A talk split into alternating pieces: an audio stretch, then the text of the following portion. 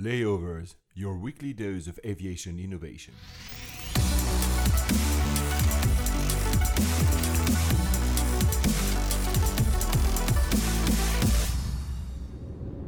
Hello, ladies and gentlemen. Welcome aboard from the flight deck. This is Paul Papadimitriou, and this is Alex Hunter.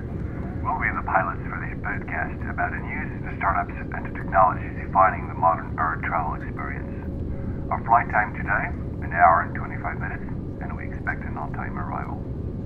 Coming up on this flight, the U.S. airlines present their Fair Skies report, how SkyTeam Airlines use messaging apps for customer support, a new plane tracking system by Rockwell Collins, a Qantas 747 lands on a very short runway for posterity, the Apple Watch and its promise for frequent travelers, and a look at private 747s in the skies today. As we reach our cruising altitude, I'm going to turn off the fasten seatbelt sign for you. Now, ladies and gentlemen, sit back, relax, and let's turn on those noise cancelling headphones. This is Layovers Flight 007 to Miami. Hi, Alex. Hey, good morning. 007. 007. We've been all of the other episodes have just been waiting for this episode. yeah, exactly. It was, 007. I mean, we got one shot at this, but uh, yeah. so, yeah, this is the James Bond episode. It's also an episode that will be filled with a lot of interesting stories. Uh, the first of all, uh, we both wanted to, um, you know, Harrison Ford. I mean, he never played James Bond, but he's a very big hero of other action movies. Had an accident last week. You saw that, right? He did, yeah. He uh, had an engine failure right after takeoff in Southern California and managed to quite expertly put it down on a golf course with no injuries to anybody, no damage to property. I mean, he bashed himself up pretty good. I think he broke his wrist and was quite quite bloodied. But uh, this is an extremely experienced pilot doing a textbook emergency landing in a very very difficult situation. So kudos to him. Yeah, it's pretty. It was pretty impressive, and apparently he's unhurt. I mean, he's okay, so that's a very, very good side of the story because we were a little bit worried. And uh, Alex and I are basically um, hoping that he will have a swift recovery. Yes, absolutely. He's a credit to the industry. He really is. Uh, moving to the news of the week, uh, the shaken and steer news of the week, because this this saga is never ending. It's going to be actually. Uh, I think if we're gonna have more episodes of the James Bond franchise at some point, this is still and again the uh, U.S. Airlines versus the Gulf Airlines. So have you seen the report? I mean, you know, that report that we've been talking about since the few episodes. You know that apparently the report that says that that um, exemplifies all the the the subsidies that the Gulf Airlines uh, are apparently getting is out. Have you have you seen it? Have you actually read the seventy pages? I, I have not certainly not read the 70 pages, but I have read a lot of the editorial around it, and the gloves are off. They better be very confident about the data that they've provided. When I say they, I mean the, the American airlines that have submitted this report about the Middle Eastern three airlines and the subsidies that they allegedly receive that is making the whole landscape uh, sort of anti-competitive. So uh, very quickly, I mean, uh, there's uh, we have a blog post on layovers.to which has the numbers.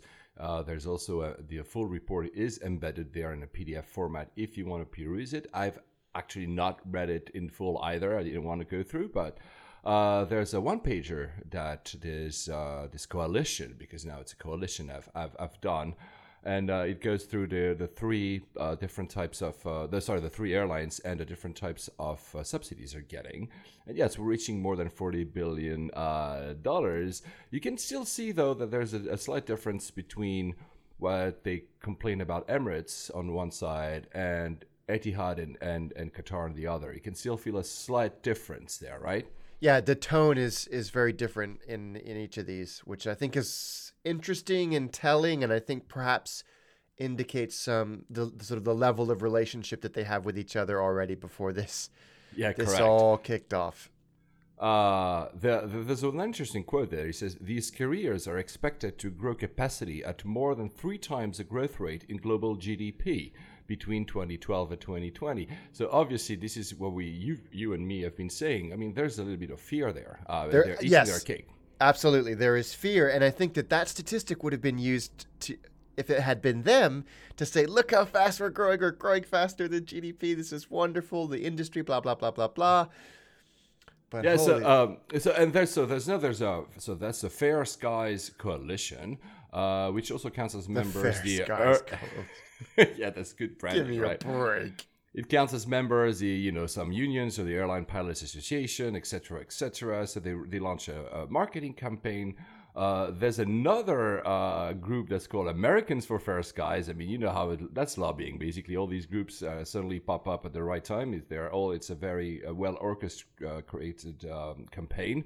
Uh, so you can actually follow if you uh, hashtag Fair Skies on Twitter and Facebook, etc. You can see a lot of these uh, sudden uh, you know, updates being uh, deployed in the past few days. So they're really going, uh, they're putting out the gloves. The Economist had written an, uh, an interesting article because they are they are supporting a little bit that view that there's a, uh, clearly a market distortion in the Middle East. I'm not sure I completely agree, but one quote that I actually uh, that, that found uh, funny was the uh, the president of U.S. Airways, Scott Kirby, uh, said, "We just want to compete on a level playing field. That's the American way." What a strange thing to say. This is, I mean, that's such a strange thing to say. It's it. This is not an American industry, and viewing it as such would bring the whole industry down. You know, in, in terms of quality. It's.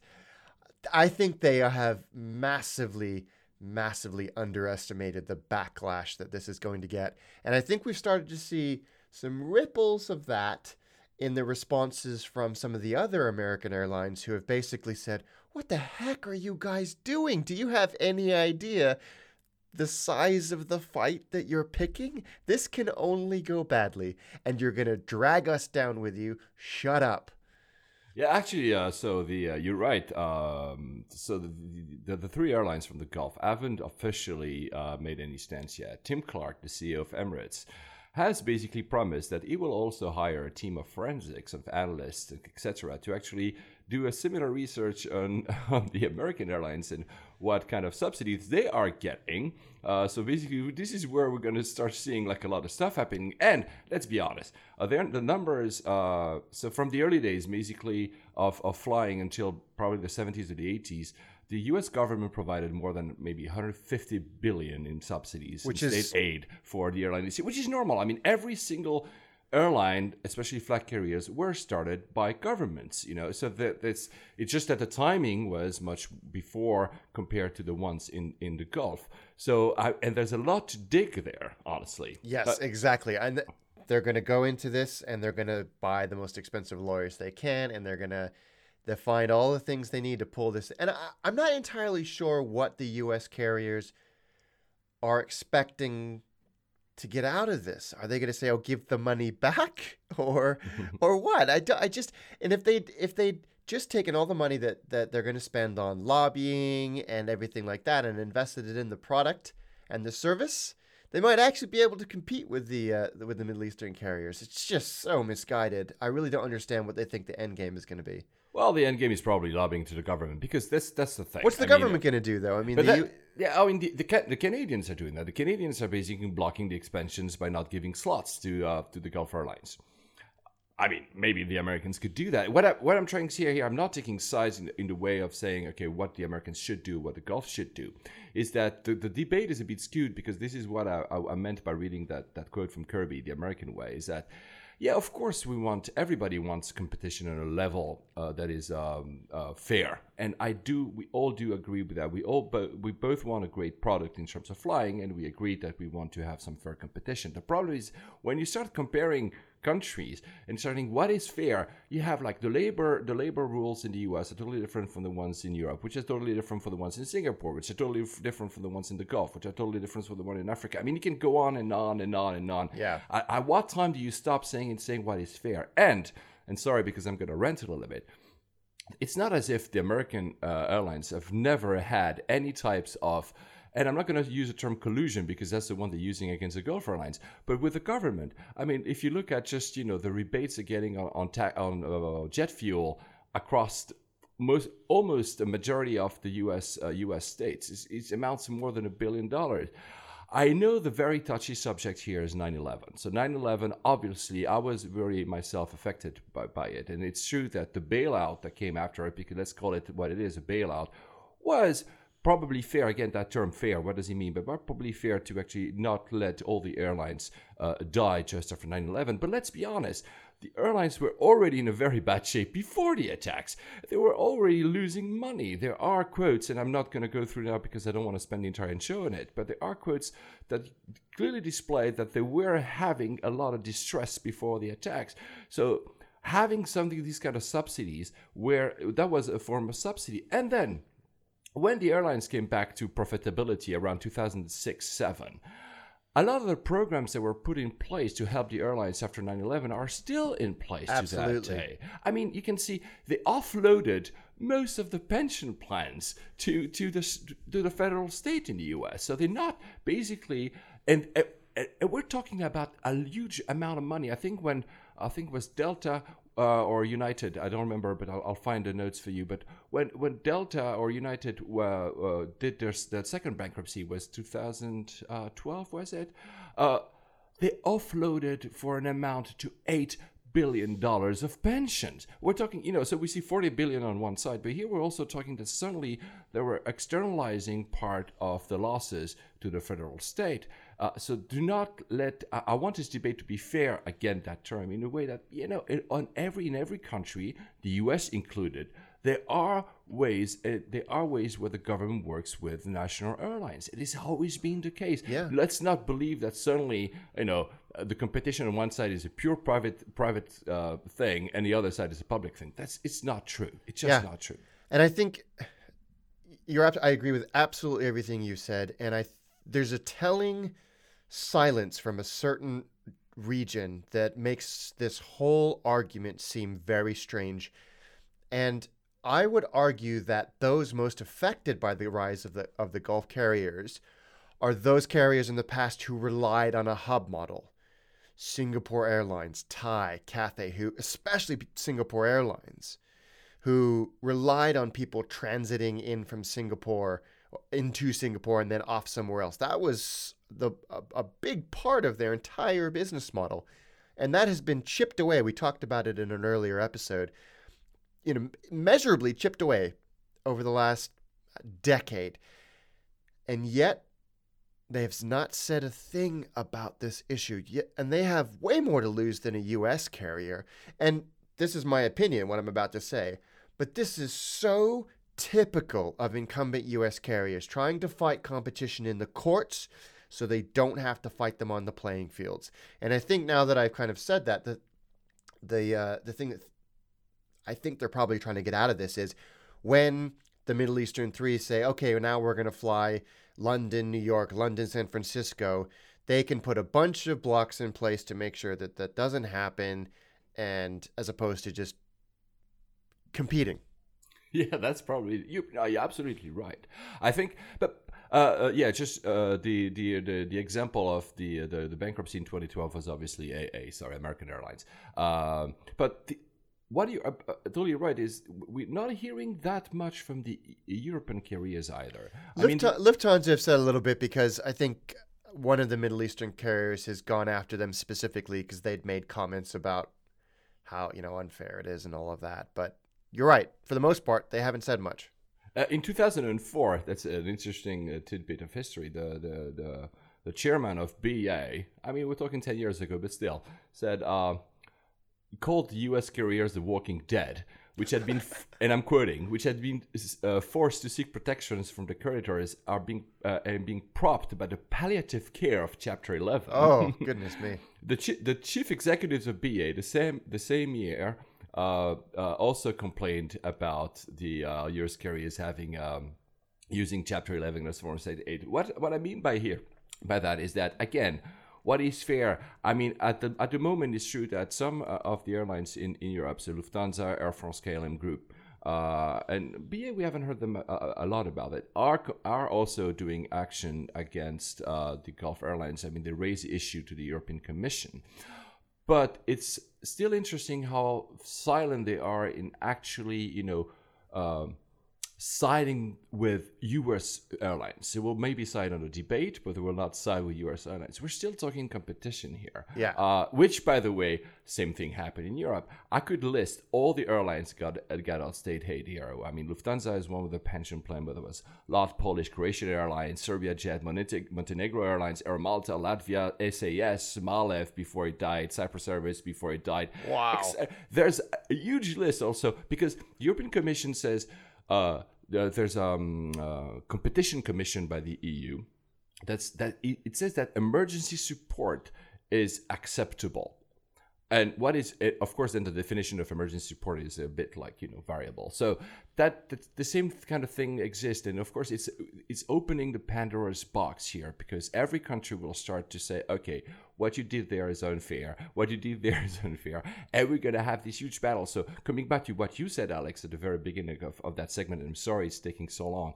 It's true that this fight it's just only starting, and the more aggressive they are in the U.S., the more it will open a big kinds of worms. Yeah, I think that they are ultimately going to regret this. They'll lose. I think they're trying it with Norwegian. I think Norwegian are going to find a way around to this obstructionism.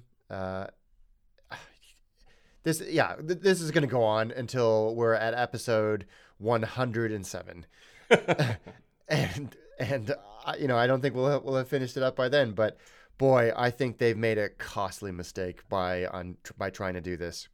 But it will be uh, to finish. It will be very interesting to see what Tim Clark comes up Emirates because he will do that task force just for the fun of it. Because we always say Emirates, uh, Emirates is always a, always a cool head in that Yeah. debate, whereas Etihad and, and, and Qatar are not always. So Al Baker from Qatar Airways just. Uh, I mean, he didn't comment on the report itself, but you know that uh, they they they are deploying their second A350, and they again putting the three that A350 to Frankfurt. Yeah. and you know what he said in Berlin? There was this big uh, travel show. It said. Uh, the new jet will be deployed on this route to rub salt in the wound of Lufthansa. Isn't it? Jeez. Jesus.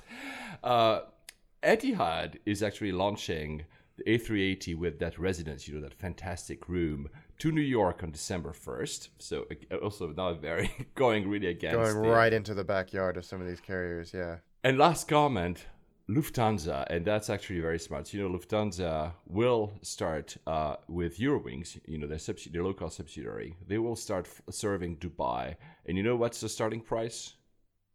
99.99 euros. Wow. That's a good answer, right? That's Yep. competition. That is, yeah. Anyway, moving on. Uh, uh, yeah, I mean, moving on. We're still on Emirates. Uh, have you heard that uh, they want they still want the A380s Neos? Yeah. They can't seem to make up their mind about this, can they? Actually, it's funny. I went I went a little bit back into history. Last September, the Emirates said we want 70 Airbus uh, A380 Neos. Uh, then in January at the World Economic Forum, the number increased to 100. And now, last week, it's 200. I mean, they're really putting a lot of pressure on Airbuses. That's on Airbus. That's And it, and if you go to Airbus and say, "We want this airplane," uh, we want 200 of these airplanes, you basically get to co-create that airplane. You know, so they can say, "We need this maximum takeoff weight. We need these improvements over the current model. We need this, this, this, and this." Why? Because we're gonna buy 200 of them.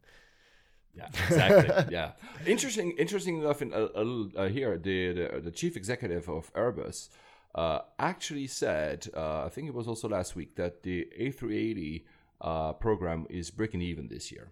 Oh, that's interesting. Oh, Who said that? Real Airbus? break even. Yeah, uh, Tom Enders, so the chief exec from Wow. Airbus. Well, good for them. That's good. Yeah. That's very good. Yeah, it's good for them. Yeah, So we may see another breath of life into the A380 program. yeah, probably so. Good.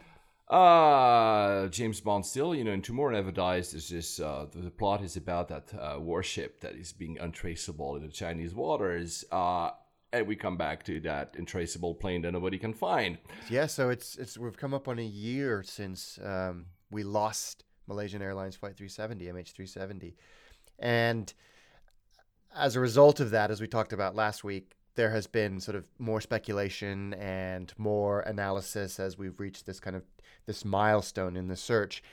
coinciding with that, a, a report by the Malaysian government, which was 700 something pages long, that basically didn't really say Did you did you read it? any.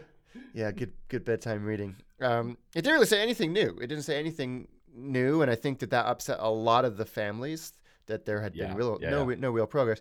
One of the little nuggets that came out of it that the press picked, picked up on was the underwater the battery for one of the underwater locator beacon had expired more than a year before the crash.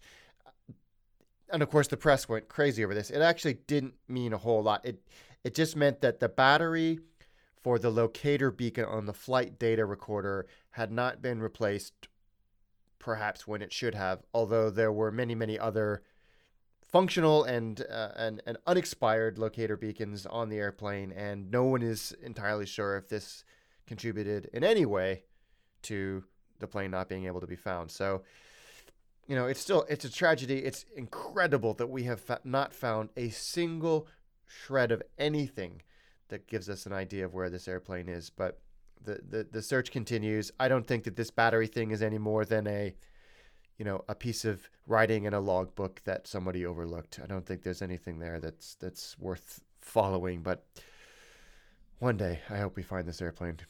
Yeah, I, I, I totally agree. Like as we said last week, the uh, the one thing though that actually struck me, I didn't read the report either, but I went also reading about you know all the media coverage about it.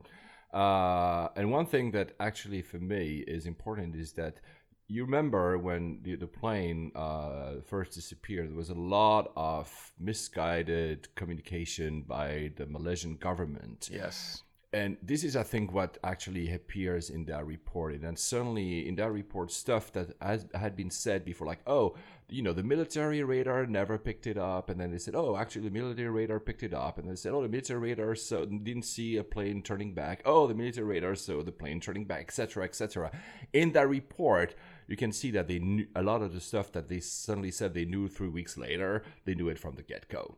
And this is uh i don't know if it's gonna change anything, but at least we that there was really a, a, a sadly so a little bit of of, of, of misguided communication and. Uh, Prob- I don't. I'm not going to use because a lot of conspiracy theorists talk, talk about cover up. It's not a cover up. It's just that they didn't know how to handle the situation, and there was a lot of back and forth. And you can see that the, some of the search could have been started much earlier if the information had been released at the proper time. Yeah. I don't think, yeah, I still don't think it would have affected the search, but it sure would have made things, gosh, a little bit easier had they been forthcoming with a lot of that information.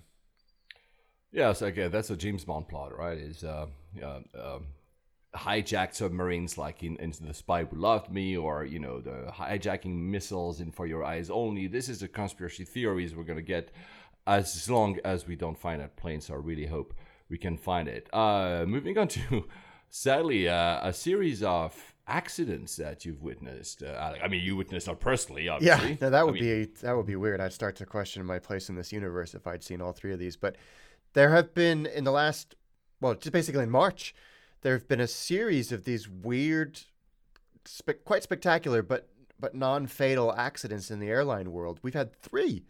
There was uh, the uh, SpiceJet Dash Eight uh, in Hubli, which uh, went off the runway. No one was injured. And then in uh, New York, a Yeah, Delta LaGuardia. LaGuardia uh, and MD-88 went off the runway in this terrible weather that the East Coast has been having. A few minor injuries, nothing, nothing, no deaths, uh, mercifully, and it kind of went up against the sea wall. So if that had a little bit more juice on that plane, then gosh, yeah, I think this would have been a lot scary. worse. Yeah. But everyone was okay, thank goodness there. And then finally in in Kathmandu, in Nepal, a Turkish A330 skidded off the runway and the nose gear collapsed, and that closed Kathmandu airport for three days before they because they they weren't exactly equipped to get an A380 o- or pardon me A330 off of the runway, so it just sat there again. Nobody badly hurt, uh, which is miraculous in and of itself, but really strange. I don't think this is a reflection of overall aviation safety. I just think it's uh, you know, a, a strange series of events that we shouldn't read too much into.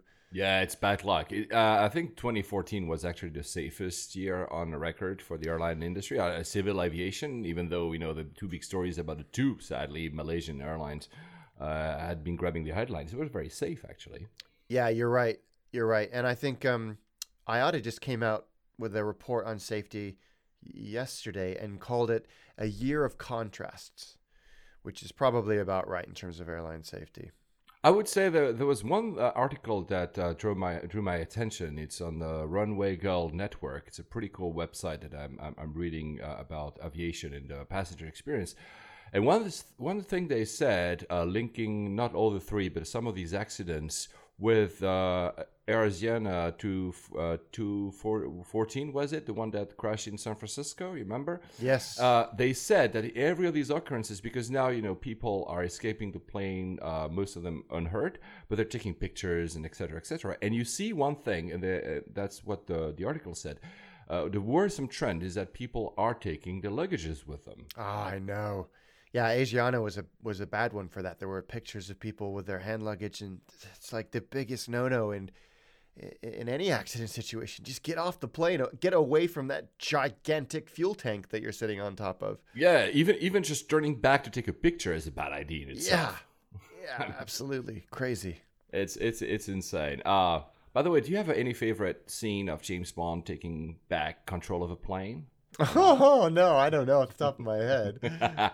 Actually, my favorite scene of in an aircraft in an airplane is on the Living Daylights, and it's not a, a movie that a lot of people love. It's one of my favorites actually, and it's uh, when Timothy Dal- Dalton, so James Bond, is fighting a baddie at the back of uh, Hercules C-130 and I, he tries to then you know to get rid of the baddie and take back control back of the plane. I really love that that scene. Anyway, uh, sorry, I love my James Bond, and this is 007. I just had to.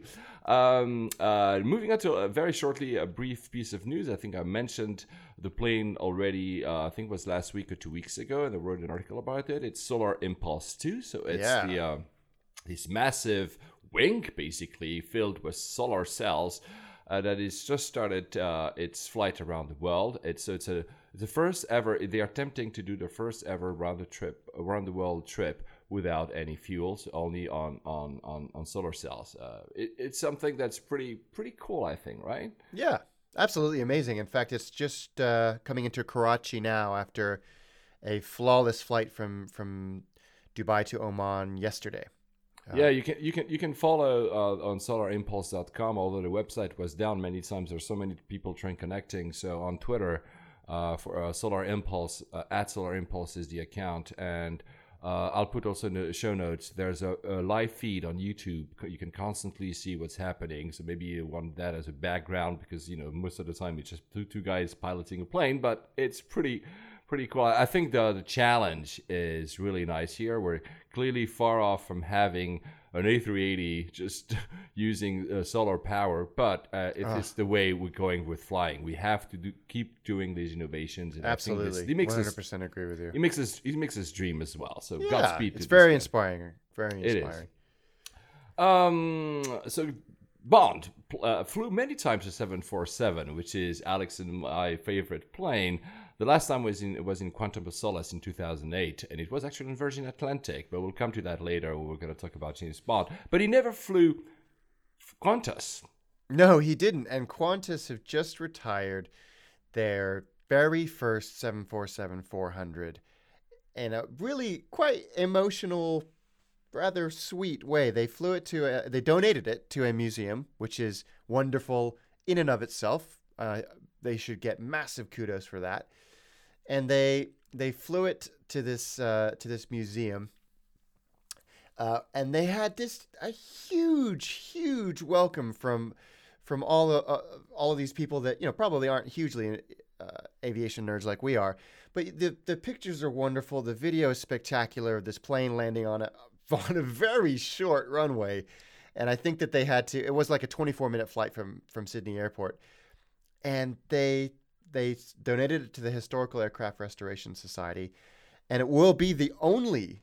I didn't know this. The only 747 400 in the world on public display. Oh, I didn't know that. yeah, Wow. which is which is great. So for for if you if you're ever at uh, Illawarra, which is not not too far from Sydney, it's it's definitely going to be worth checking out. And there was a rumor going around that it was really sad because they they landed at this on this short runway and they'd never be able to take off again. It would be physically impossible for this plane to ever leave again. Which is quite a nice story, but it turns out even Qantas came out and said, "Yes, that's kind of not true. If we took all the seats out of the airplane, we could get this bird in the air. I'm sure. Uh, I read there was. They'd a- find a way." Yeah, exactly. I mean, come on. Uh, it's true that the, the runway was only, I think, uh, 1,800 uh, meters uh, long or short because it's really a short runway. And I think what they did, they they really they landed. I mean, I'll put there's a few videos. There's even a co- um, uh, uh, a view from the cockpit for the landing. It's really cool. Amazing. Uh, they, uh, I think they they landed at an approach speed that was uh, much slower than the usual approach speed for a 747 and they also pumped down the tires Yes. in order yeah right yeah Very. i mean, it's it must have been a fun project for everybody involved in this to try and figure out the logistics of getting a plane this size. And there's a wonderful picture that we'll post on this in the show notes of this incongruously large 747 400. You know, right up against like 35 year old Cessnas and Pipers and things like that. It's just really a wonderful picture in this tiny little regional airport there. That's that's now its home. yeah i'll definitely try to check it out next time in australia which hopefully will be soon i don't know guys but i really hope so uh still uh 747 so another tidbit about james bond actually bond flew once lufthansa and we know that Lufthansa, Well, you really have your 007 trivia. This is Yeah, I. I, I really love James Bond. Uh, he, flew, he flew uh, I think it was on Diamonds Forever. He flew to Amsterdam to LAX on a Lufthansa. It was not a 747, but we know that Lufthansa is the airline that is the most committed to the 747 8, so the newest version of the 747. Uh, Ch- Air China also has it, but the good thing, and this is good news for you, Alex, uh, Korean Air is introducing its 747-8 in London. You'll Ah. be able to fly Seoul to London and London to Seoul. Uh, I think the, the the flights will start in August. Uh, the number will be KE, uh, KE uh, 907 and 908. I'm sure. So that's one more chance for you, Alex, to fly. And it's from London. That's a That great news. Finally, like, Paul and I have always lamented that for some reason, London doesn't seem to get the cool airplanes until ages after they launch. The Dreamliner was the exception. A lot of airlines deployed it, but they seem to have scaled back and added capacity, which is good for Heathrow, but bad for those of us that want to try all these neat new airplanes that are coming out. The 787 originally, the A350, the 748. So good, good. I am now going to Seoul this year because I want to fly on that airplane. and, and, the airport, Seoul Incheon, is a really, really, really good airport. It's one of the best in the world. One one piece of tidbit, and I'm sure we're going to read it about it in, in the Design Air because these guys, it's a website and they're very good at uh, talking about, you know, seats arrangements and the new products that are being laid out. Interestingly, um, on, on Lufthansa, the 747-8 has uh, eight first class seats. Korean Air will only have six on the, for, in the same in the similar uh, uh, uh, room uh, environment. And uh, the business class, which is in the upper deck, uh, Lufthansa has 32, and and Korean Air will only have uh, 22. So that means that there will be a new product in that in that plane. I'm very curious to see it, and probably the designer will find that information uh, for us. Uh, moving on to the innovation news of the week, you know, uh, it's the kind of the kind of news that we wouldn't have if uh, James Bond was wasn't here. Because you remember in uh, in A View to a Kill, uh, it's not the best Bond movie, but you remember the plot was let's destroy the Silicon Valley. You know, I'm going to make a controversial statement here, but Timothy Dalton was my favorite Bond. You know what? Me too. See, God damn thank it! you. You're the only person in the world that agrees with me. Every I, no one liked him. I liked him. I thought he was. I, maybe it's because he was the Bond I grew up with, but you know, okay, Daniel Craig's pretty kick-ass, but I but- agree. But Yeah. Timothy Dalton, there was something about him that just I was like, "Yep, I get it. You're you're a good Bond." I, I, you know what? I totally agree with you. Uh, so yeah, so the the new the, the first piece of uh, innovation before we get lost in, in Bond quotes and, and stuff and, and stories of our youth. um, SITA uh, has just released a report, another report. We're talking reports today, right? Uh, called "The Future is Personal." Uh, it's pretty interesting. So obviously, it comes from a company, but it goes into a lot of the trends. They, they do a lot of surveys in airports, airlines etc., and looking at the trends where the investment is going through innovation. Uh, and one the, the one bit that I really uh, really like uh, liked it first. Do you use any uh, airline and or airport apps, Alex? I use lots of airline apps. I don't think I've ever used an airport app. They, they, they say something that is very that that has been I mean, it's an evidence, but it's been the, the limiting factor for me using airline airline apps is that a lot of the times it's very good for booking and having, for instance, your boarding pass, right? Uh, Lufthansa, mm-hmm. for instance, is one is very good, but it's they're not always very good at giving you real time information. So if there's a gate change or if there's a delay, what I want and what most people want, and this is what the report is actually uh, stressing, is that this information should be live on your phone immediately. I mean, I default most of the time to the screens in the airport. I'm like, okay, where's the gate actually? Okay, there it is, because I, I still do not trust that uh, the, the app will give me uh, uh, a real time information. And I and they say this is one of the biggest hindrance of the adoption of uh, airline apps and also to a certain extent airport apps. And I believe that's I mean it's, it's an evidence. But it's something that's really need to be to be worked because I even someone like me very savvy I'm limited by it. Yeah, I I'm frustrated that I have to have so many airline apps simply to just get my boarding pass. The rest of it is all peripheral garbage as far as I'm concerned. Like I think if you if you were able to look at sorry, I mean if you were look at able to look at the analytics of my use of airline apps, it would be give me my boarding pass and then leave me the hell alone. I, I haven't but I think that I'm not a normal user. I, I did a little in, uh, uh off the cuff poll on Twitter saying, Have you ever booked a flight using an airline app? And the response was overwhelmingly, Yes, people do. Wow, but okay, that kind of freaks me out a little bit. Um, you know, I, uh, I I would consider myself a bit of a power user, but yeah, I whatever they can do to solve this this disparity and this kind of distribution of, of information across multiple apps, multiple platforms, and either looking down at my app or looking at an information display screen, neither of which have any relation to each other or any relevance directly to me, uh, is, gosh, I mean, I, I hope they're able to do it. I think it's a big thing. But if anybody is in the position right to do it, it's SITA, who owns so much of the infrastructure of airports and airlines. Yeah, you're absolutely correct. Uh, uh, the one, the, the other, the one thing, uh, uh, tidbit of information is uh, another evidence, but they say that nowadays that um, 97 of the passengers carry some sort of uh, electronic device, either a smartphone, tablet, laptop, on all three at times. I, I, guess you're an all three guy, or maybe two, because I don't think you use your tablet, right? Not too much. Yeah, right. Uh, me too. I have a tablet, but I don't always take it. So, meaning that the what you just said about that relevant information for yourself, which is the title of this report, "The Future is Personal," should be there. It's still not there. I mean, I still do have to rely. I mean, I, I still sometimes I'm not sure that the information I'm getting on my phone is right, and I still want to check, double check yes. on the screen. And yeah, that's, that's an some... interesting trust thing, isn't it? That's an interesting yeah. trust thing that you assume that the airport is going to be right and the app might not be. I think we've learned from TripIt that it can be the other way around. Correct. But, but TripIt is an outlier in that because they have been around for so long and are so good. Yeah.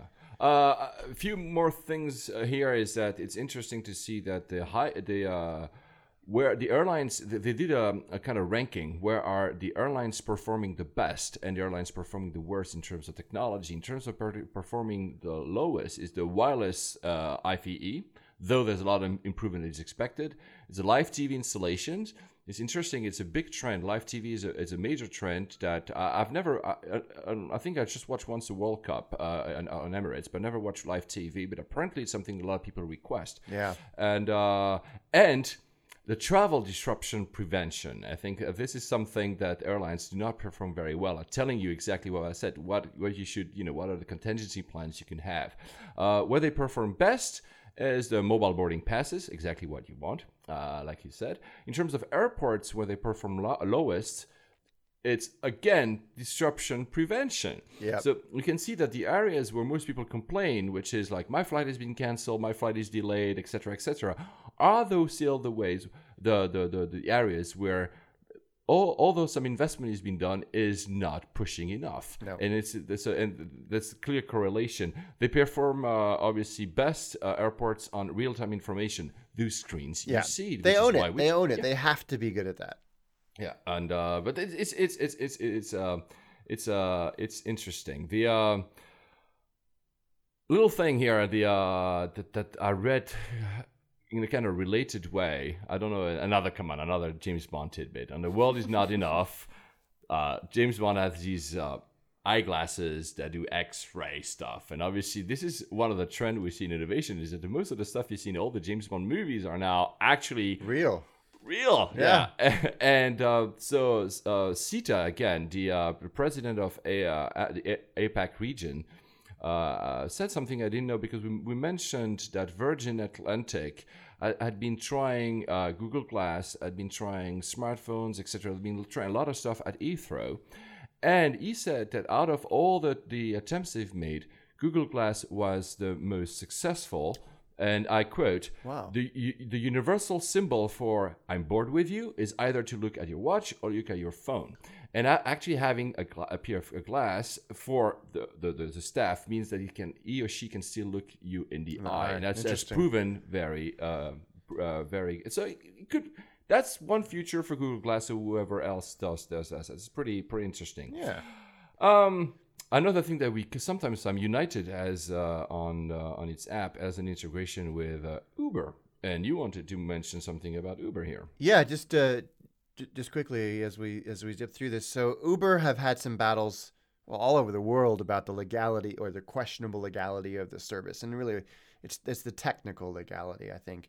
And they've just had another uh, setback in Japan, where in, in in Fukuoka, the ride sharing component, which was called Everyone's Uber, has been deemed illegal because it was allowing drivers to profit from taking someone from point A to point B without actually having a taxi license. So they've they've shut it down. They still have a presence in Tokyo, but even there, and you'll know more about this than me, they're they're struggling a little bit because there is a huge marketplace and there are fifty thousand taxis in Japan, which is right? which is four times the amount of New York in uh, in New York. So they And you know what? And the door, uh, the back door opens, opens. automatically. Yeah, it's awesome. I, I think so. They're the local taxi operators are so powerful there that they have their own apps. Um, and Japan, I mean, this is a generalization.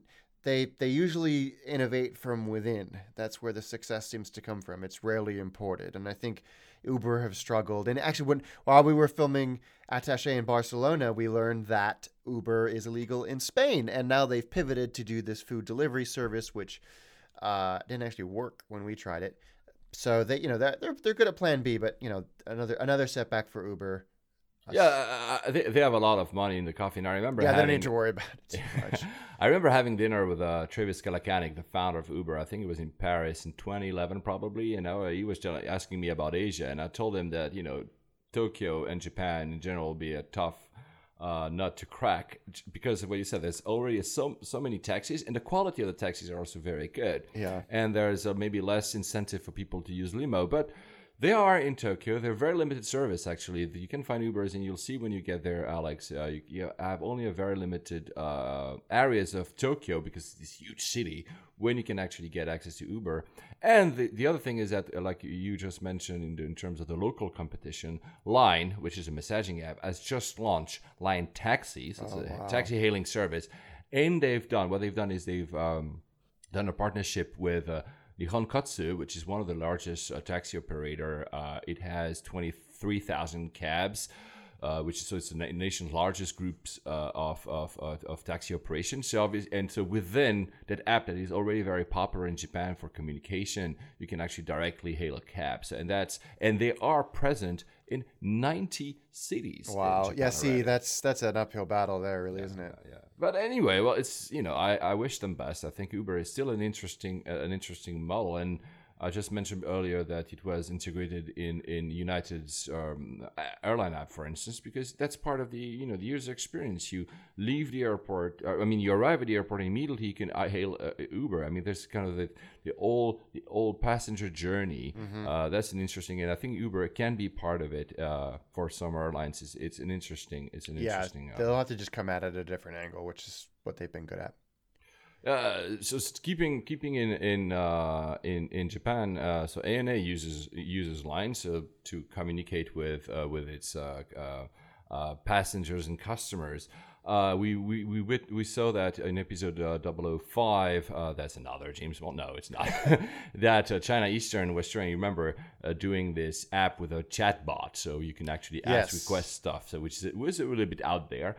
But the reason I mentioned China Eastern is that the Sky Team has been doing a lot of, do things, and uh, they they're very they're going very heavily into these messaging apps that were that uh, we just mentioned. So Line uh, being one, uh, WeChat being the other. So um, WeChat. Uh, Air France is now on WeChat only for these uh, Chinese customers. It's a Chinese, um, it's a Chinese account, and SkyTeam itself, so the group, the alliance, has just opened its own WeChat account as well, and people can ask directly from the schedules, the connections, etc. So it's it's it's an interesting way because if you don't know WeChat uh, or even Line, it's way more than simply WhatsApp. And I say simply WhatsApp. WhatsApp is, is just a one-to-one communication channel.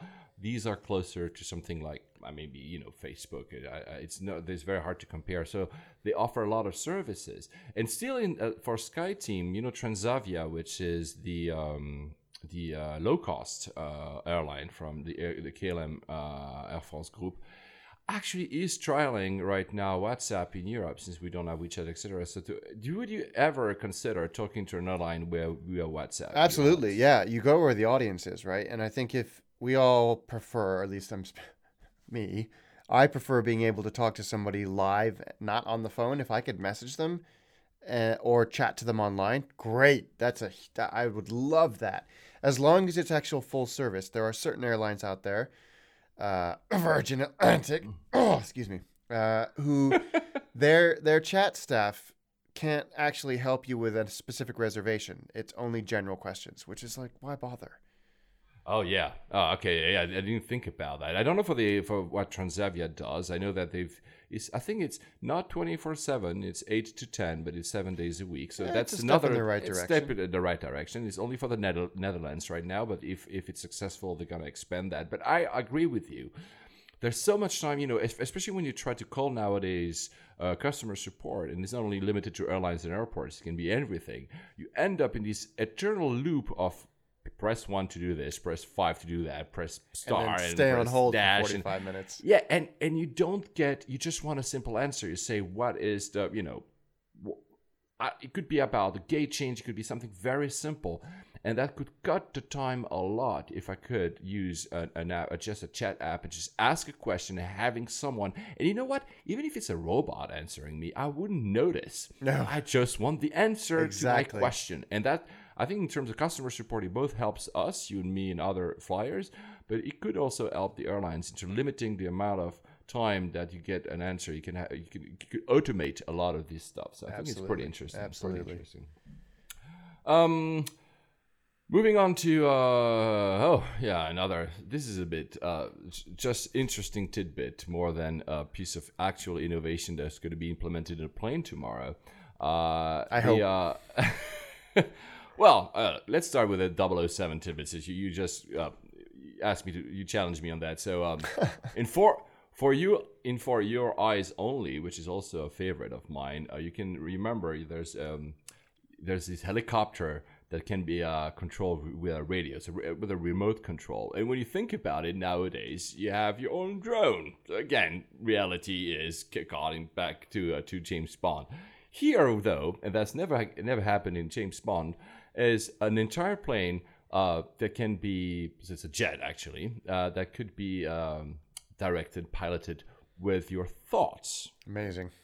What do you think about? it? Amazing. I mean, it's the future, really, isn't it? There have been so much, uh, so much investment and thought and research into mind control, but these these they've they've done it.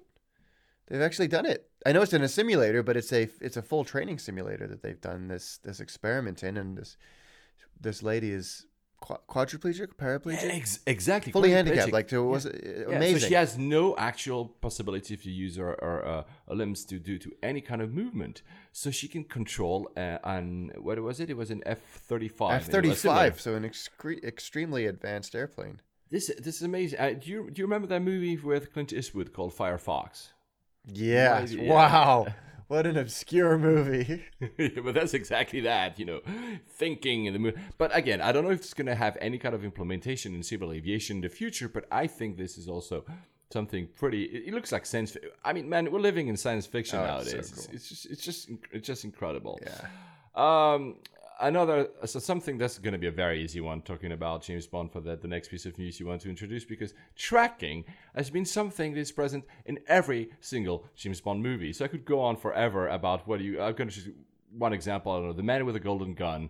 Uh, you know the, the, the vehicle can be tracked, and that was at the time like how wow you can tracking a vehicle. Come Science on, now we all can be tracked with our phones.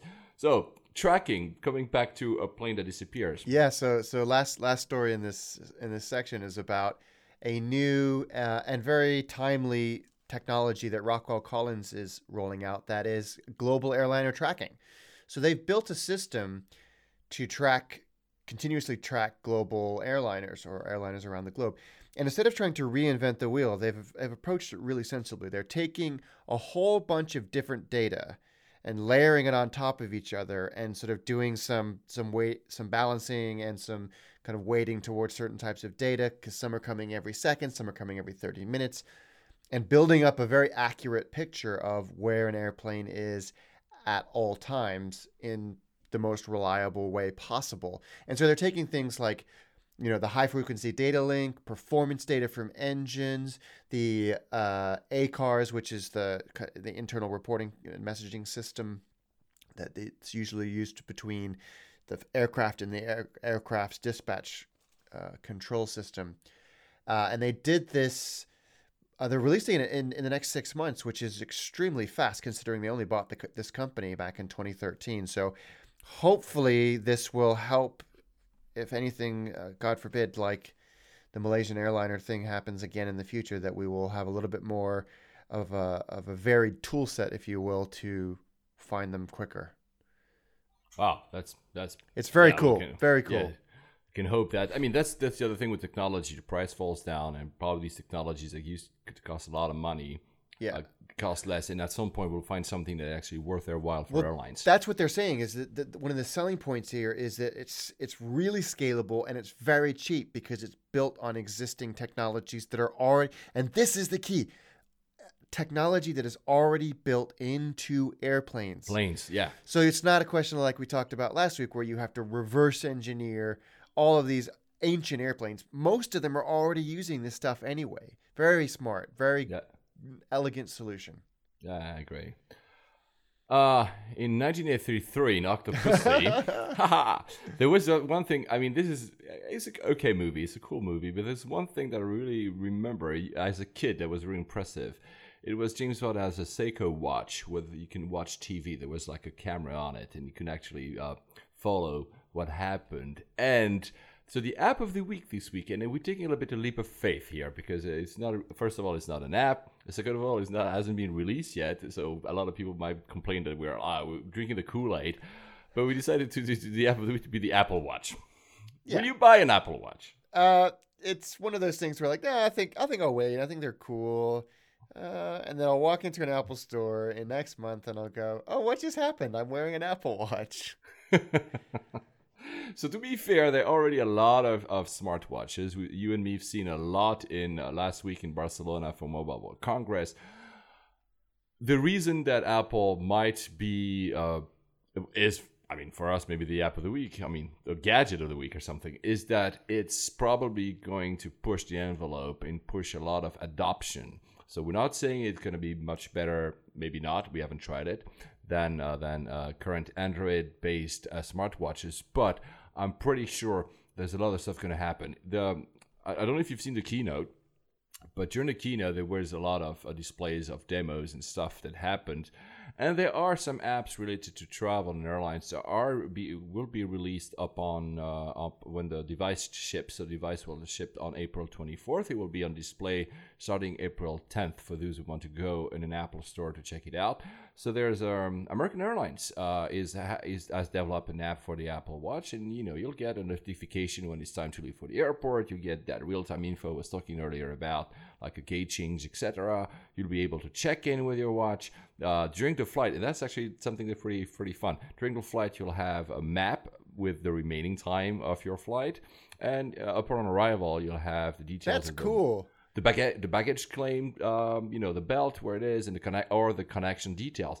And I think, I mean, most of these stuff can exist already on an iPhone app or an, an Android an, an app. I'm not saying, but having a a, a, a, se- a subset of these on your on your wrist can be pretty cool. Actually, Absolutely, it's it's timely at a glance information. You don't have to pull your phone out uh, and get yelled at by the flight attendant. I think it's I think it's cool. I think it's it's great, and I think a lot of airlines and travel brands have seen the potential and have instead of just building out me, a bunch of Me Too apps, they've actually built some very cool stuff. Um, Starwood, I don't know if you've seen this. Yeah, yeah, yeah, yeah. Starwood allow their app, their their uh their Apple Watch app. I keep wanting to say iWatch. I need to work on that. Their Apple Watch app actually works as your hotel room key. That's awesome. So just proximity, like you're there and it unlocks. That's cool. That's a very nice, elegant application of the device as opposed to, you know, I I can't think of anything silly, but I'm sure there are going to be a lot of silly apps and you know, No, but there's others. A City Mapper. I mean, this. Uh, I mean, you probably use City Mapper. great- it's such yeah, a great, great app. app. for public transport. Will have uh, directions on your on your wrist. TripAdvisor will tell you what's best nearby. OpenTable will tell you uh, how to get to your next reservation. I mean, these are and these are uh, Uber is actually will have an app with like you know the estimated time of arrival to your car. Uh, so again, these are of course only the first steps, and we'll see tons and tons. But I think it's interesting to to see like the subset that will be created on your wrist. Um, will we be able to use Passbook? So I've seen if you look at the if you look at the keynote, you can see Passbook. I'm wondering if the the, the, the QR code is big enough, and the worst of it, I'm wondering what will be the proper way to turn around your wrist to make it work on the QR code reader. yeah, that would be cool, wouldn't it? I don't because they need to look at the name, don't they? They need to. You can you can get through certain points, but I think they need to look at the name. But uh, that would be cool. That would be very cool. I'm excited. I'm excited to see how this changes travel. Yeah, and you'll be will. you'll be you'll be in the U.S. You'll you'll have. a Yeah, I'm pretty sure it, I'm gonna come back Are you are you gonna are you gonna are you gonna play Oracle Finger and get the gold one? nah, right? yeah, just drop my ten thousand bucks on there, yeah. or whatever it is, something obscene like that. Uh, the topic of the week is a funny one. We're not gonna go for too long. It's talking about James Bond and the uh, you know his relation with aircraft movies, um, uh, the aircraft movies, the airplanes and the airports, and etc. So we're just gonna do a few minutes about that because there's a lot of stuff. But you see, I'm gonna start with one example to see that to to show you that the uh, James Bond influence is beyond the movie and beyond even. We're talking 1973. It was, I think. LOT. So the the Polish company, uh, the, or the Polish airline that still exists today, which was be- behind uh, you know the, the curtain wall. So behind it was it was a communist country. They knew about James Bond obviously because when they introduced their first flight, uh, the transatlantic from Warsaw to New York, JFK, it was supposed to be LO 001 and LO 002, the back the, the return flight. Uh, but because uh, Live and Let Die was playing in the cinema, they called it LO 006 and LO 007. Ah, so you see, even back then, in even when Europe was divided in two, James Bond had this huge influence. That's that's pretty cool. Actually, that is cool. Story. That is cool. And there's uh, you found this wonderful list on Wikipedia, which is a list of every James Bond vehicle ever, and it has cars, which is, everybody knows about, all of the the wonderful Aston Martins, et cetera, et cetera, and trains. But there is an extremely long list of all of the aircraft that have been uh, that have appeared, who flew them, what they were, and there's some absolute gems in here. Like a Boeing 377 Stratocruiser, which is one of the most unique airplanes I've ever se- like you'll ever see in your life. Um, the blimp in uh, A View to a Kill. Yeah. Right, that View to a Kill. it's just like all over the place. It's such a great list. Do, do, do, do you have one favorite or Uh, air, air, airplane that has appeared in, in James Bond. yeah, or Well, airplane or aircraft or scene or whatever? Because there's a, for instance, you everybody when they talk about you know the James Bond in the air, they think about you only live twice. Do you remember that little? There was little Ne- Nellie. It's even on the posters. It's a little helicopter kind of thingy that's that was very. Uh, it's a gyroplane, Yes. so it's, it's like a mix between a helicopter and a plane, and that was that's one that everybody talks about. Uh, Is it one that that you would have loved to fly once? I think it was it was destroyed uh, uh, on an accident by the guy who was doing. He, was both the stuntman on on the the, the James Bond uh, movie, but he also did a lot of, of shows with it, and he destroyed it completely. But is that a plane would you have Which which fly? movie was it in? Uh, the You Only Live Twice is the one that happens in Japan. Yes. Uh, yeah. So those gyroplanes are look look so much fun. In fact, where I used to live in California, there's the Hiller Aviation Museum, and Hiller was a pioneer in gyroplanes, personal helicopters, um, platforms, and so there's this whole museum full of things like this, and you just look at them and go, "God damn, those look fun." but you're right. He crashed it. I mean, the guy that he walked away unhurt, but they weren't exactly the safest things in the world. No, they were absolutely not. And the other for me as a kid that I remember because it was again Octopussy 1983. It was I was old enough to remember is the opening scene where there was the world's smallest jet aircraft. Oh, the Acrostar. That the thing that was you know very small and the, the stunt was really impressive because the stunt the, the, the plane goes within an hangar which doors are being closed. That for me is uh, i mean it, it still remains to this way. Uh, maybe i was you know I was what was in 83 i must have been what 7 8 it, it was one of the scenes that really struck Mike like wow holy cow. And apparently it was a very difficult stunt to achieve I would so- imagine.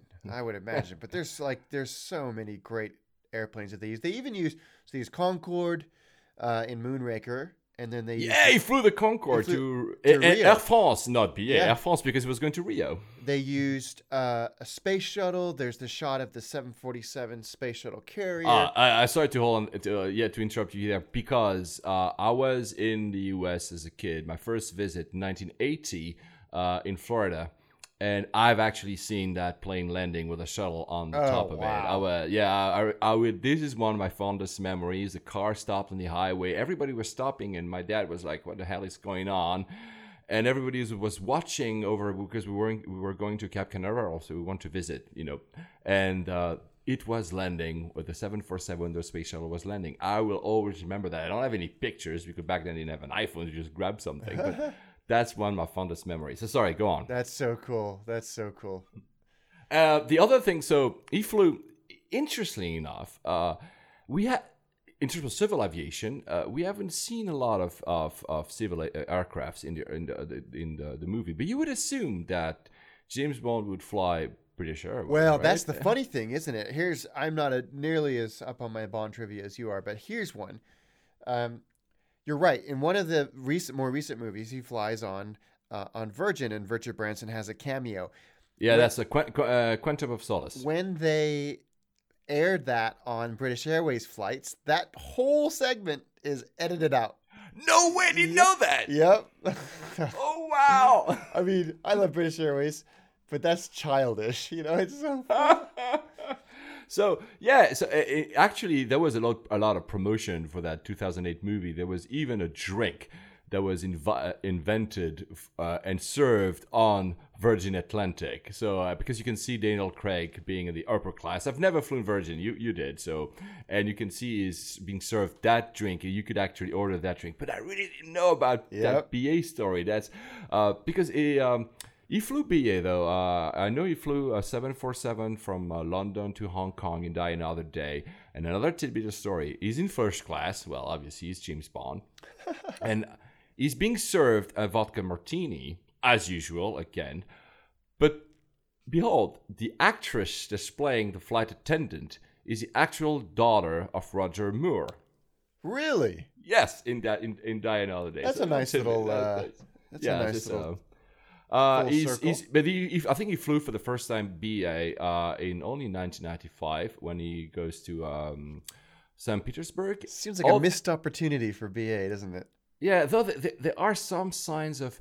I mean, you probably know that because you're uh, you're also British. Uh, BOAC. Yes. Uh, yeah, there are signs of Better on a camel, I believe is what it stands for. I didn't know. I didn't know that. Wow. Oh well, uh, there are signs in the earlier movies. I think in Doctor No, even even though Doctor No, the first airline we ever see is Pan Am, which for all of us is one of these legendary airlines. It's disappeared, but you know the logo and the bags and everything. I mean, well. Anyway, we could go on forever and ever. The one last. Uh, is you know uh, cannot not mention Goldfinger because he's almost for everyone their favorites. Uh, where Auric Goldfinger travels from the UK from London to Geneva. Uh, the actual airport you see in the movie, at the beginning when he when he, he starts his journey, is London Southend. ah, interesting. Yeah, which now is an airport. I mean, uh, of course, the definition of being it being in London is a bit stretched. Yeah, there's a few of those where it's like they're nowhere near. And actually, I just read an interesting trip report on airliners.net, which I'll post in the show notes about a guy that took a took a flight from uh, from London Southend to somewhere in Switzerland. I can't remember where, but it looked like a very very nice little airport. I, I've never been there. Neither have I. I've got no reason to go there, but I think it's it serves a, a, a large port of part of the UK, so I think uh, I- I might have to go check it out. Yeah, I will too as well. Uh, going to the the question of the week. So this is a question I invented myself because we were going to James Bond today. Uh, in Goldfinger again, when uh, uh when Auric Goldfinger, so this huge, very rich, you know, baddie, James Bond baddie, uses this. He's, he has a private jet. private jet, I think, is Lockheed, the Jetstar, I think it was. Uh, and you know, for for the times, it was like, wow, this guy has this private jet. And so I wanted to ask the question: Who owns a private seven four seven? it's a, it's a great question, and there are uh, I don't, there's not a straight answer, is there? Because No, no, exactly. there's uh, Well, so what did you find? well there's there's a few private properly private VIP 747s, and they're owned almost without exception by uh, heads of state or princes. So it kind of already blurs the line between Correct. what's private and what's state funded, but there is uh, there there are a few. There's there's uh the Sultan of Brunei has a 747 400, and again, is that like Air Force One or is it? I don't I don't know. It's difficult to say. Well, I mean, if you look at if you look at the interior of that plane, because there are some pictures online, you know, I think the the the retrofit just for the interior was uh, more than uh, north of a hundred million dollars, and there's like there's gold and there it's really you can see that's more for the is it the state? Yeah, but it's more like a private jet. Yes, yeah, absolutely. And I think so. There's and there's uh, is there Prince Al Walid? Yeah, he's the one who mentioned you. You mentioned has- you found that news that he canceled that The A380. A380 order, yeah, Yeah, yeah. But But rocked still up in has his his- own 400, right? But he has also his own uh, 400, and I think this uh, this with the one of the Sultan Brunei, these are the the two most expensive in terms of retrofit. They're also the the planes, both of them cost north of 200, 220 million, and these are like just crazy. I mean, the, in the Al Wali uh, bin Talala's, this yeah, there's a picture of uh, this 14 dining set table. I mean, what the, it's just insane. no swimming pool then. Ah. did you find it? Didn't you find any other uh, private? I uh, did. In fact, one of the things that I love, one of my favorite airplanes, versions of my favorite airplanes, is the 747 SP. correct. Uh, we'll, we'll, maybe we'll do a segment on that in the next couple of weeks. It's a great airplane for so many reasons, but there were a lot of them that found life after their very limited commercial life as a, uh, a, a private jet. And the Las Vegas Sands Group, which own a bunch of hotel uh, casinos in in uh, Vegas, use one to ferry in their ultra high rollers from all over the world. You can find it in the Middle East, in Southeast Asia, flying people into Las Vegas to go and spend tons of money. There is a guy that owns an electronics store or chain of electronic stores in in the Western United States called Fry's Electronics, which is the most amazing place. He has his own 747 SP. Um, there is a Doesn't do- do- doesn't the NHL has one? I think the NHL has one, right? I don't. I, I'm not uh, sure. I'm not sure. But there's a 93 year old uh, Christian evangelist minister called Ernest Angley, who also has a Boeing 747 SP, weirdly called Wow. the Star Triple Seven. Uh, even weirder, the it's registered in Aruba, so there's something not right there. Um, I'm not suggesting he is involved in anything. Actually, you know what? There's all kinds of stuff in here about his Wikipedia article that suggests perhaps he is. And then, uh, the, so there's loads of 747 SPs, which I'm delighted because that means they're still flying. And then another one that I found because I found it in person. I went uh, two years ago to the Boeing factory in Seattle, which, if you ever get an opportunity to do, they do the most incredible tour of the of the production line, which is something to see in itself. And there was a 747 8 coming off the line, almost completely finished in the final stages. And we said, "Oh, who's that one for?" Because that one was for Lufthansa, and that one, and they said that one is for a private entity. Me and she sort of said knowingly, Aha. meaning this is the very first 747 800 VIP airplane, and it's owned Wow. by Joseph Lau, who is a Hong Kong based real estate tycoon. And uh, he's also Asia's, Asia's, Asia's wealthiest businessman. I thought that was Li Ka-shing, but apparently it's not. Uh, and it is the most extraordinary thing I have ever seen in my life. Inside, outside. Did you, were you able to get inside? no, no, it was, it was Uh, still oh, wow. uh, like having work done to it. So no, they don't. Because there are there are a few pictures online of that one, and it seems much more understated. I mean, still luxurious, but a little bit slightly uh, more understated than the two ones we said earlier about the Sultan of Brunei and Prince uh, Al Walid bin Talal. I think, but having your own 747-8, wow. I This mean, okay, so it has in it. This is all conjecture, but apparently it's been validated. It has an Andy Warhol portrait of Mao Zedong, a wine cellar holding more than ten thousand bottles. Oh my god! Wow. I didn't know that. Yeah. Now whether That's he keeps good. That's on good the enough airplane, I reason for me to get in just for the wine bottle. Yeah, yeah. I don't know if he keeps that on his airplane, but this is the kind of guy that we're we're talking about. I mean, it's it's it's a beautiful airplane. It's a very tasteful color scheme. But but if you if you look actually if you look at the back orders, there are between seven and eight uh, VIP versions of the 747-8 Yeah. Uh, so I mean, there are rumors obviously that apparently the Qatar government, and again, this is where you said earlier the lines are blurry. Is it a government plane? Is it a private plane? The Qatar government as uh, one, I, I think it's in order. It's just I think it received no, it re- they received it. Kuwait as one in order. Uh, but the others, I don't know. I was not able to track them down. I didn't have time unless you didn't want to just spend. Because I'm sure if you go to airliners.net or uh, uh, you'll find people that track this. I didn't, Yeah. I didn't get there, but there are some. This is one actually a, a cool market because when you think that you know Lufthansa has uh, I think 10 or 12 747-8 and uh, you see that there's already uh, 8 or 9 uh, um, VIP version that's pretty cool good news for for um, for Boeing. The other thing is that obviously you mentioned it yourself in a piece of news a few episodes ago. Air Force One, the new Air Force One will Yeah. be as well a, a Dash Eight. Uh, I'm sure the retrofit will, there will be also very expensive. And the other, uh, I still wanted to mention there are you can, if you if you ever fly to Heathrow, guys, uh, look at sometimes the window. There will be more often than not uh, seven four seven four hundred.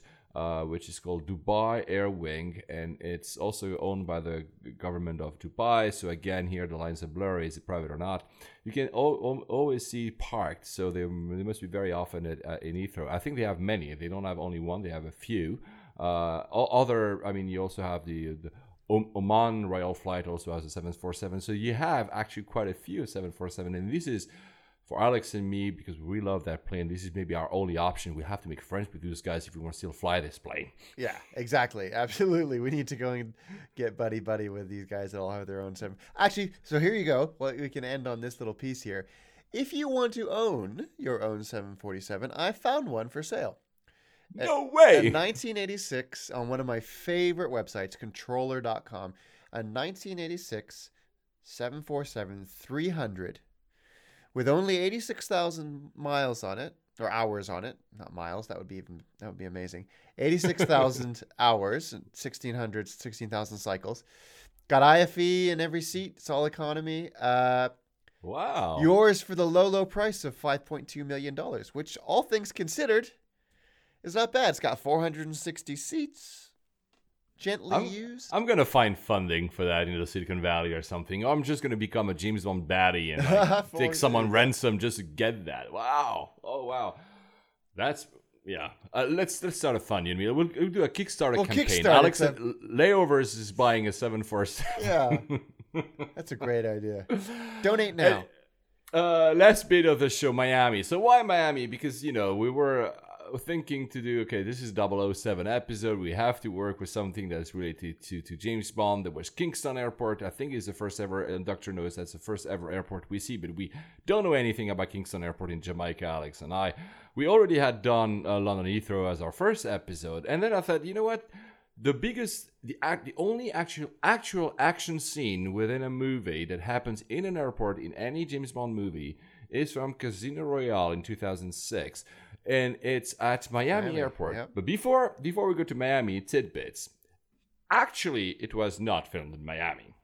It No, filmed- yeah. if you look if you look at uh, at some point you'll see a plane which has the name CSA which is basically the Czech uh, the Czech company so the, the the filming the runway filming was done in Prague in the Václav Havel airport uh, the airfield action so at the you see a plane that is completely there's a fake name I think what's the name Skyfleet? That's that's the name of uh, it looks like a, uh, a 747 it's actually at 747 200 that piece of action was filmed in Surrey, in the UK, on an air, on an aerodrome, and the and the rest uh, was actually filmed at Pinewood, which is a very famous studio. So almost nothing was a film uh, in in uh, in in Miami. The, the the really thing that, that that's really fun is that the team had to convert the airport in Prague, Prague International uh, International uh, International Airport, to look like exactly an airport in Miami. So you figured like you have to plant palm trees and they had to change signs How and stuff like that. This is amazing, right? And it's uh,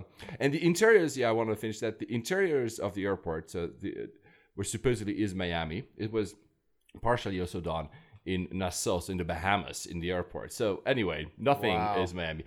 The reason why, maybe, is because, and I'm sorry for for those of you who like that airport, it's a very so-so airport, Miami Airport, isn't it? Yeah, I'm not a huge fan of Miami Airport. It's the only good thing about it is that you do get a very diverse collection of airplanes and airlines going in there.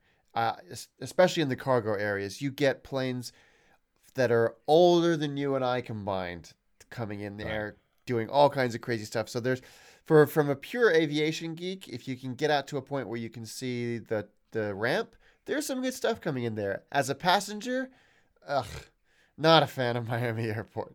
Not a fan. No, uh, th- th- there's two reasons. I mean, first of all, if you go to Miami, I've been to Miami several times. It's true, it's not the layout. You know, it's one of those airports when you you think you see that they've been building after building after building, and it doesn't really make a lot of sense in itself, right? It's Not like uh, Heathrow.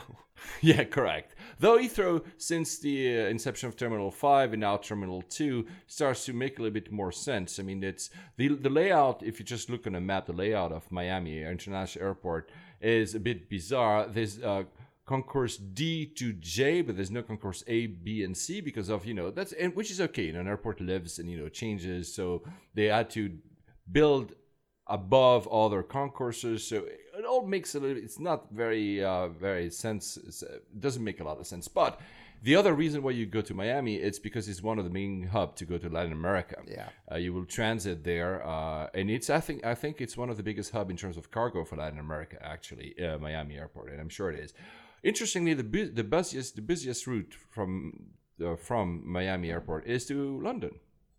If you combine American Airlines, British Airways, and Virgin Atlantic, it's their busiest route. Didn't know that. Uh, That's interesting. Wow. Yeah, yeah. I wouldn't have. I wouldn't have thought. That. I that. wouldn't have known that easy, either. And uh, the last thing I want to mention is, though it's uh, this airport is a bit not very overwhelming. It's not an airport that you can be a fan of. I mean, guys, if you do not agree with us, please let us know in the comments because Yeah, maybe yeah. we missed something. But I'll I'll, be, I'll say something. They have actually uh, now implemented an entire iBeacon program in it. It's one of the first Oh, airports wow. that has a wide. All the uh, I think most, if not all, the concourses, all the terminals have iBeacons. So and they provide that as a as a platform if you want for anyone. Of course, we're talking near uh, app developers. It could be the airlines, could be the uh, could be uh, the airport itself to say, okay, look, you can make use of these little beacons to actually tell in the, the way it works, I mean, you and me have seen that a little bit probably in in, in uh, Mobile World Congress and other conferences, is that they uh, they can tell you push your notification very locally in a very specific point uh, point uh, geolocation. Yes. So it geofencing. So.